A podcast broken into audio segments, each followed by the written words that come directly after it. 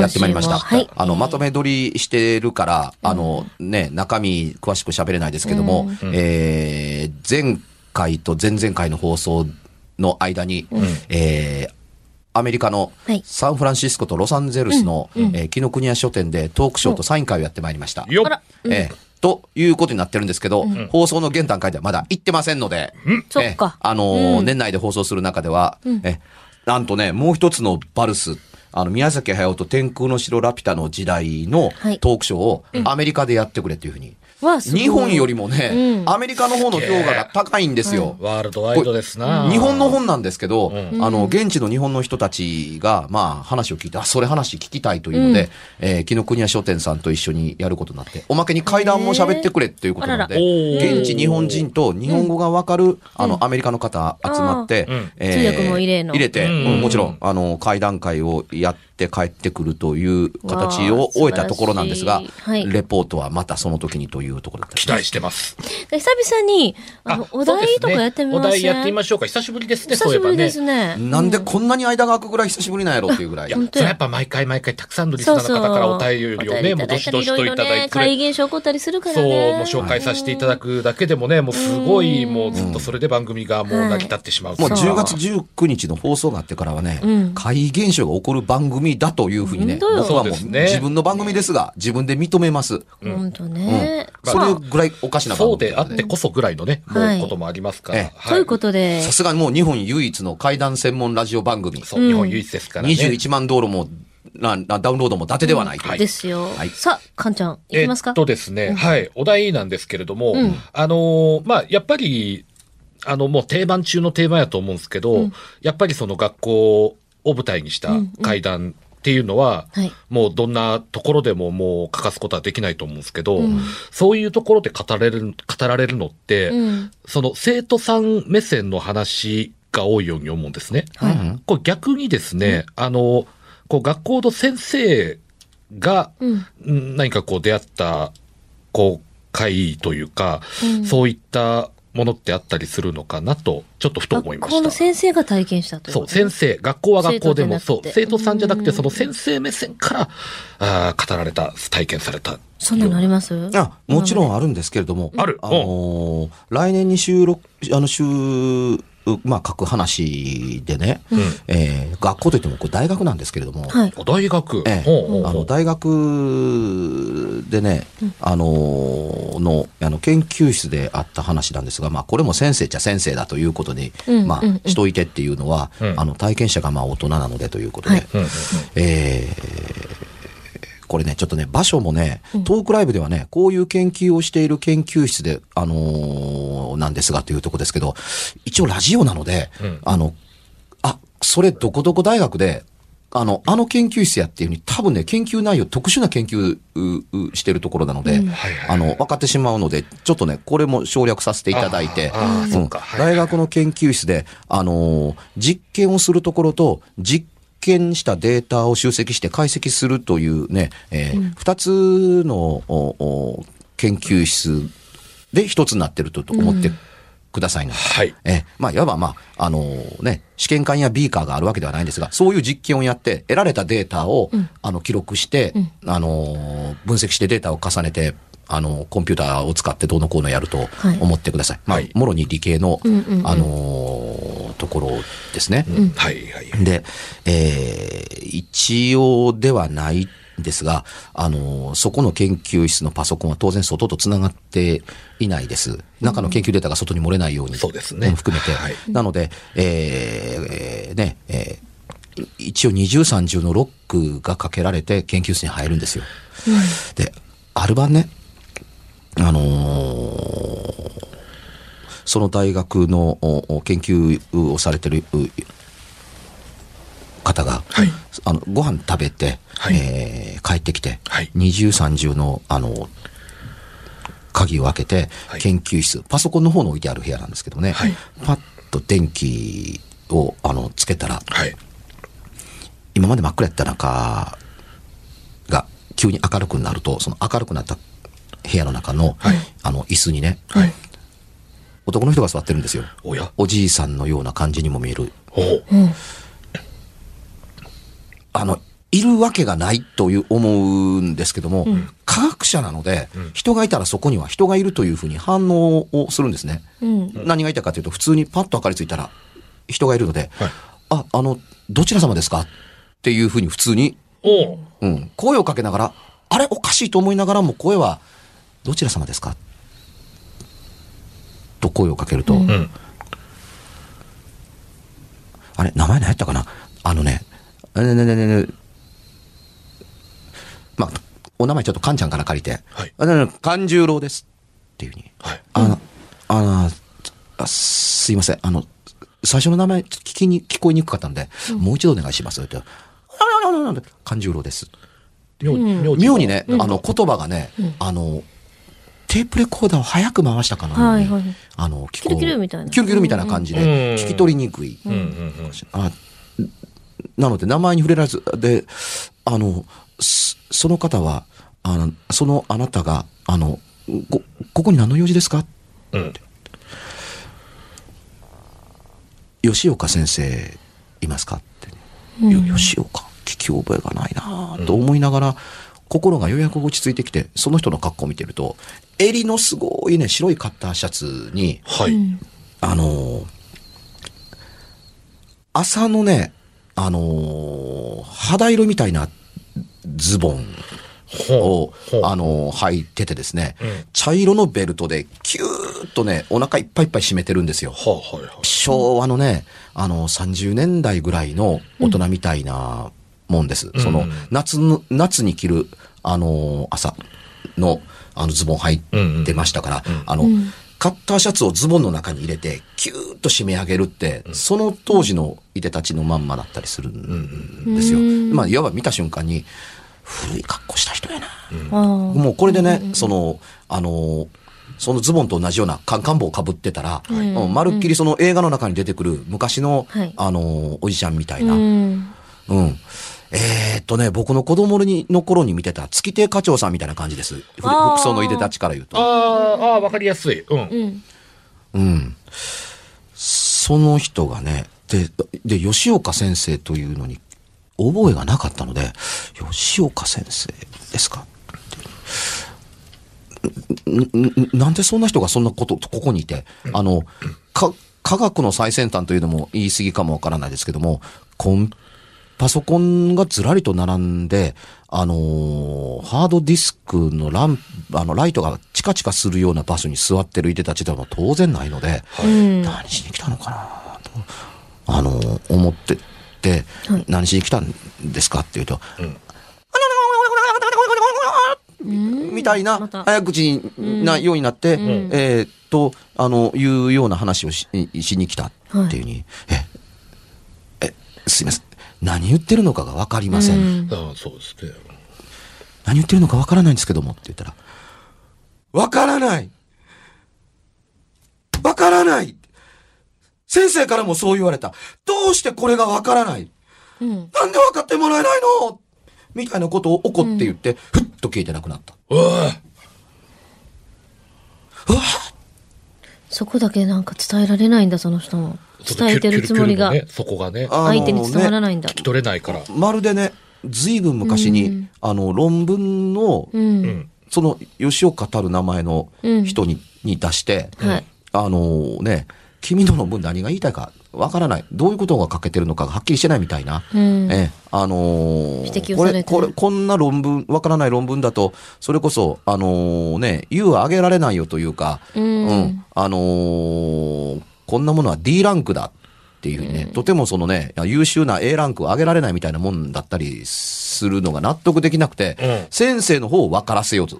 論文を直すのではなくて、先生の方に分かってもらうことを選択したという、あのーなんかこう、えー、学生さん？はい。うん、見た目、あの、年を取ってると勝手に思ってるけれども、はいまあ昔の学生さんって、つまりその、あの、大人びていたから、年を取った人だと思ってるだけで、これ学生さんだろうなと、あのー思う。うん。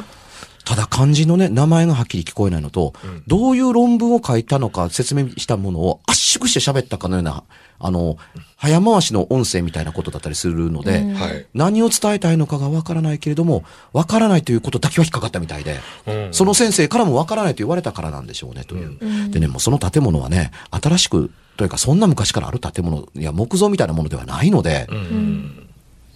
あの、コンピューターが入ってたりするぐらいですから。ね。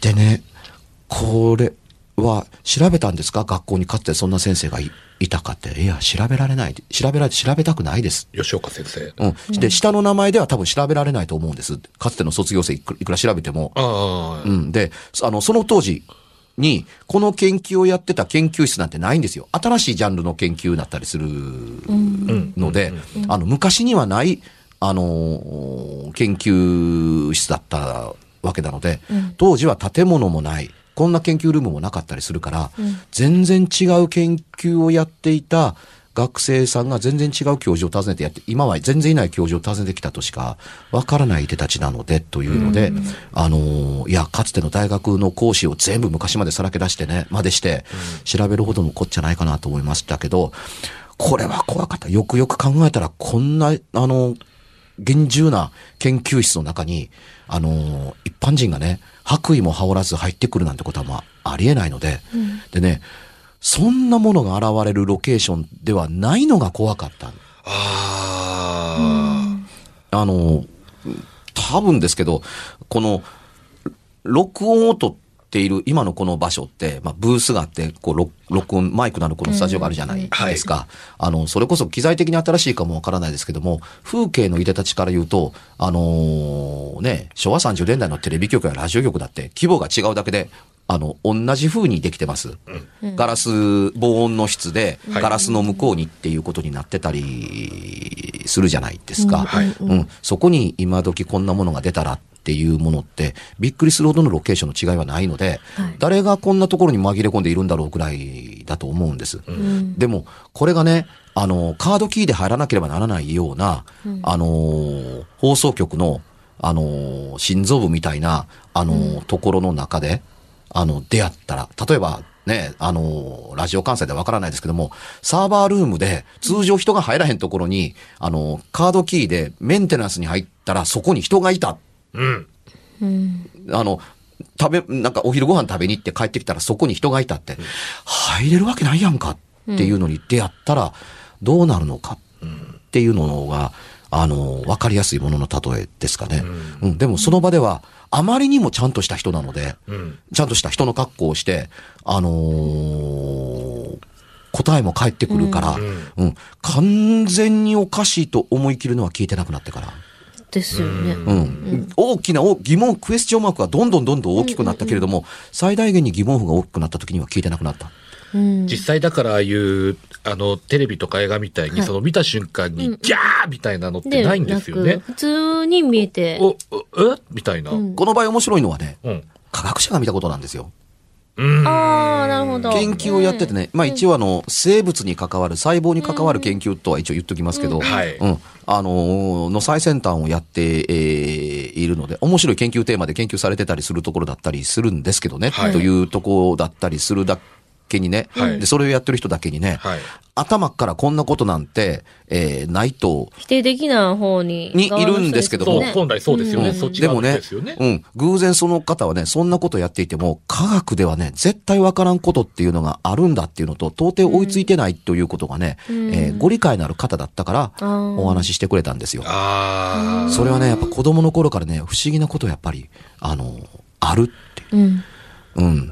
例えばねっていうふうに、まあ小さな話ですから、あのーどうかなと思うととこですけども、子供の頃ね、鍵っ子でしたって。はいはいはい。両親共働きで。うん。はいガチャガチャっと、あの、鍵を開けて、あの、家の中に、あの、あー入ったら、はい。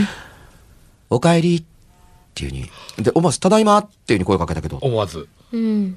誰の声これ？っていうふうに、お父さんのお母さんの声でもないけども、はっきりと家の中から、お帰りっていう声が聞こえたって。ただいま、え、誰の声？ってん家の中どこ探しても、うん。誰もいないっていう。これがねっていうふうに、ああ、それはなんか隣の家や近所の声が、その、の声が紛れ込んで聞いて、それで勘違いしたんじゃないのっていうとこだったりするというレベルの声ではなかったっていうふうに。あのー中に入ってすぐ台所を覗いたらそこに人がいるというようなところ、距離からはっきりした声で聞こえたので、勘違いなのではないって。そういうでね、あのーえーね、えーそういうことが2、3回あったんですと。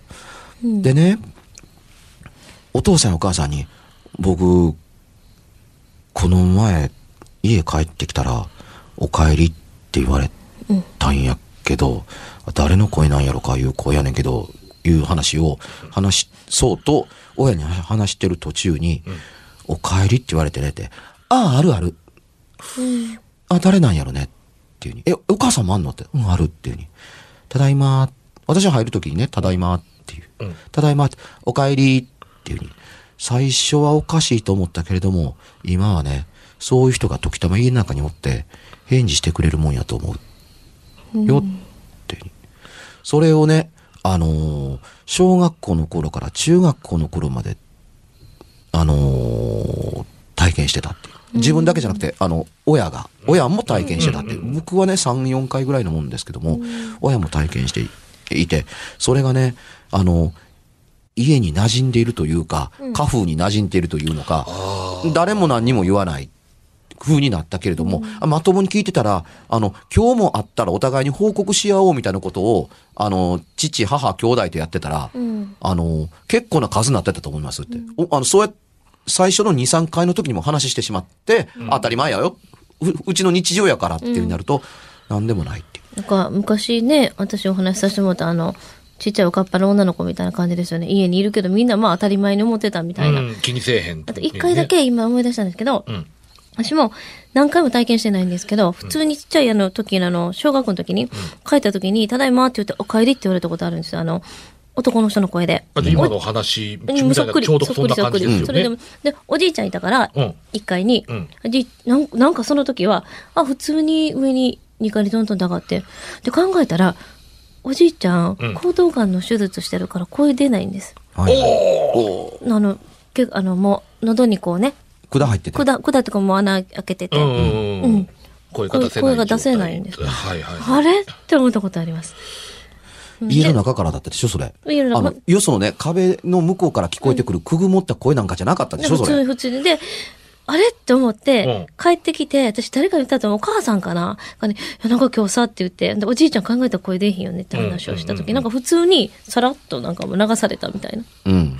珍しいことではないからでしょそうなのかう。な？あ今頃そんなとこと言うのお前みたいな。それかバカに、なんかば、バカちゃうかと思われたのか、どうしたんやろうと思われたか、かなと思ってたんですけど、うん。一回だけですよでも一回だけ。その一回だけ。一回だけです。へーね。うん。あのーなんか多分ね、体験するう場所の環境に大きく関わるんです、学校の先生って。うん主役の場所が学校ですからうん。単に学校の先生だからという点で言うと、学校と関係ないところで体験した人なんて、まあそれはいくらでもあるわけですようんうんうん。でも学校の先生にまつわって話をしようと思うと、やっぱりね、学校で体験していただかないと、先生らしさがなかったりするじゃないですか。うんまあまあまあね。まあ、それはやっぱりね、うん。だから、あの、話は必然的に絞られていったりはするんですけどね。うん。おおむね小学校や中学校ではね、こんなことはないよっていうところだったりするのは、教室が舞台であった場合に限っているのであって、そうじゃない場合ではね、おかしなことを体験した人多かったんですよ。昔は特に。うん今はね、早く帰られます、先生。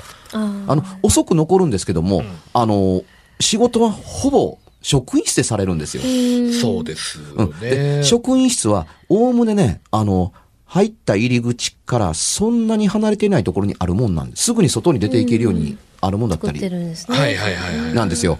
あの、廊下延々と歩い、あのね、校舎中入って延々と歩いてたどり着く、あの、職員室って、まあ、まあ、あんまりありません。うん。確かにそういえばないもん。うんね。そうですね。だい大体ね、玄関入ってすぐ近いところ。。そうです1ね。階に職員室があるとは限ってなかったりするんですが、それでも2階の階段上がっていったら、うんあ外、外付け階段から上がっていって、あのすぐに、あの、職員室があったりするという学校も稀にあったりしますけど、ともかく入り口からは離れてはいないんです。職員室って。うん。だから、あのー必然的に、あの、出会う確率というのは低いんですね。職員室出て、出た廊下のすぐもう玄関ですから。うん。うんうん。ですが、あの、どうして昔と違うかというと、昔はね、あのー今使われなくなった言葉ですけども、あの、用務員のおじさんがいる時代だったり、はいはいはいはい。うん。えーそれからあの、どうかするとね、あの、遅くまで、あの、残るというう場合が多かったり、いわゆる木造校舎の時ってね、あの、どうかすると宿直があった時代があったりもするんですよ。宿直。そうそうそうそう。懐中電灯持ってこうやって。読みのおじちゃんとかね。見回るやつ。宿直しなくても、し宿直室が残っていたという時代があったんですよ。はいはいはい。うん、まるで昔の、あの、弊社の名残かのようにっていう時代があったんですね。で、その、し宿直の名残があったであろう場所だとか、あの、いわゆる用務員さんみたいな、あの、学校のいろんなことを学校にて、あの、片付けてくれる人っていうような、あの、人がいた時代っていうのは、その人が遅くまで、あの、ね、えー残って、あの、学校の見回りをやったり、あの、鍵の点検ををやったりする時代があったりしました。この時代は、つまり、誰もいなくなって、その人しかいないという条件下の中で出会うことが多かったので、あれは何だったんだろうと首をひねることがあったりする。うん。一口にね、学校の先生と言っても、そうね。あの、いろいろな、そうですね。確かに今は大学でのお話を聞きましたけれども。さあ、なんかあっさりと、あの、この話で来ましたけど、はいいよいよ、えーね。近づいてきましたねえー近づいてきました。そうですね。26日3日後。あと3日後です。迫りました。え、神戸ポップカルチャーセッション2016、11月26日土曜日、11時から22時まで入場無料。会場は双葉学者、新長田駅、JR の、えー新長田駅、はい。最寄りがね。最寄りの駅が。最寄りが裏側、すぐ近くですね。はい。はい。えー神谷明さんのスペシャルトークショーに、青春ラジメニアの、えー公開生放放送。公開生放送、放送えーステージイベントでは我々怪談ラジオ怖い水曜日の公開録音に、えーね、えーミュージックヘッズ、いまいち燃えないラジオ公開録音、うんえーこれらがね、えーたっぷりと、ね、無料で見れるという上にですね、すえー私のもう一つのバルス、宮崎駿と天空の城ラピュタの時代のトークライブとサイン会もあります。これすごいですよ。これすごいっすよ。この日しか見れないものが見れるわけですよ。ええね、去年持ってきましたけれども、今もスタジオにねもうなんかいろいろすごいものを本人は書きましたけどね見てください。これがこの世にまだ残ってるんですよ。これ、これ、宮崎駿さんがね、書いた絵コンテで、未使用の絵コンテなんですけど、未使用。若きドーラとその愛人、フラップターの発明者、なんと神父わ、の肖像画が書いてある。ドーラの絵の前に神父の絵が書いてあるというね、愛人ですよ、これ。ドーラの愛人って書いてあります。わー。これね、本人は書いて、思い出話に書いてますけども、ここにね、奇跡のような、あの、絵コンテが残っています。しかもこれね、セロテープでくり切り抜いてわざわざ貼っつけてあるでしょ。本当だ。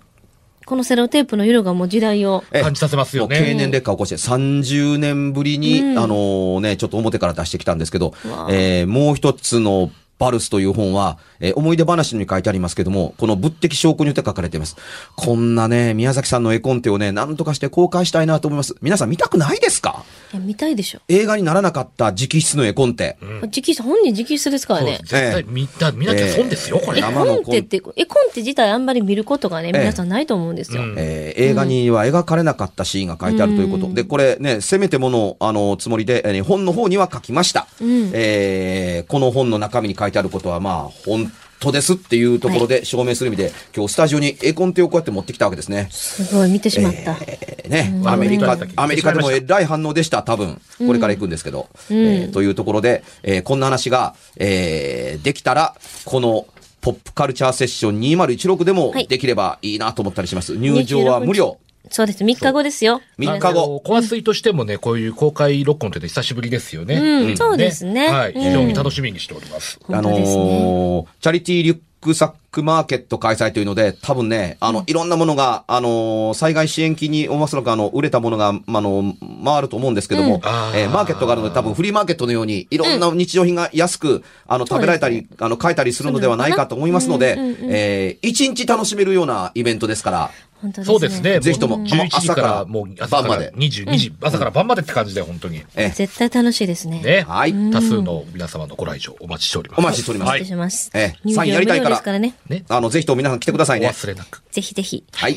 はい。告知でございますが、私の方は日月陽子ひらがなで検索してください。いろいろ出てきます。はい。えー、松山勘十郎の方はですね、えー主催しております大衆プロレス松山座の今年最後の公演としまして、えー、毎年恒例の女子プロレスのオールスター戦松山流女子の祭典、牧野5、えー今年で5回目なんで、えーはいこちら行います。えー会場は、えー日本橋にですね、ございます。えー境筋沿いに入り口があるんですけれども、インディペンデントシアターセカンドという小劇場でございます。はいはい。あの、すごく、まあ、小さい劇場なんですけれども、そこにですね、えージャガー横田や井上京子といった往年のレジェンド女子レスラーたちがですね、勢揃いいたしますので、座席は大変に少なくなっておりますので、えーぜひともチケットの確保はお早めに、松山勘十郎で検索して、いろいろと、えー情報をゲットしてください。はいよろしくお願いします。はい。はい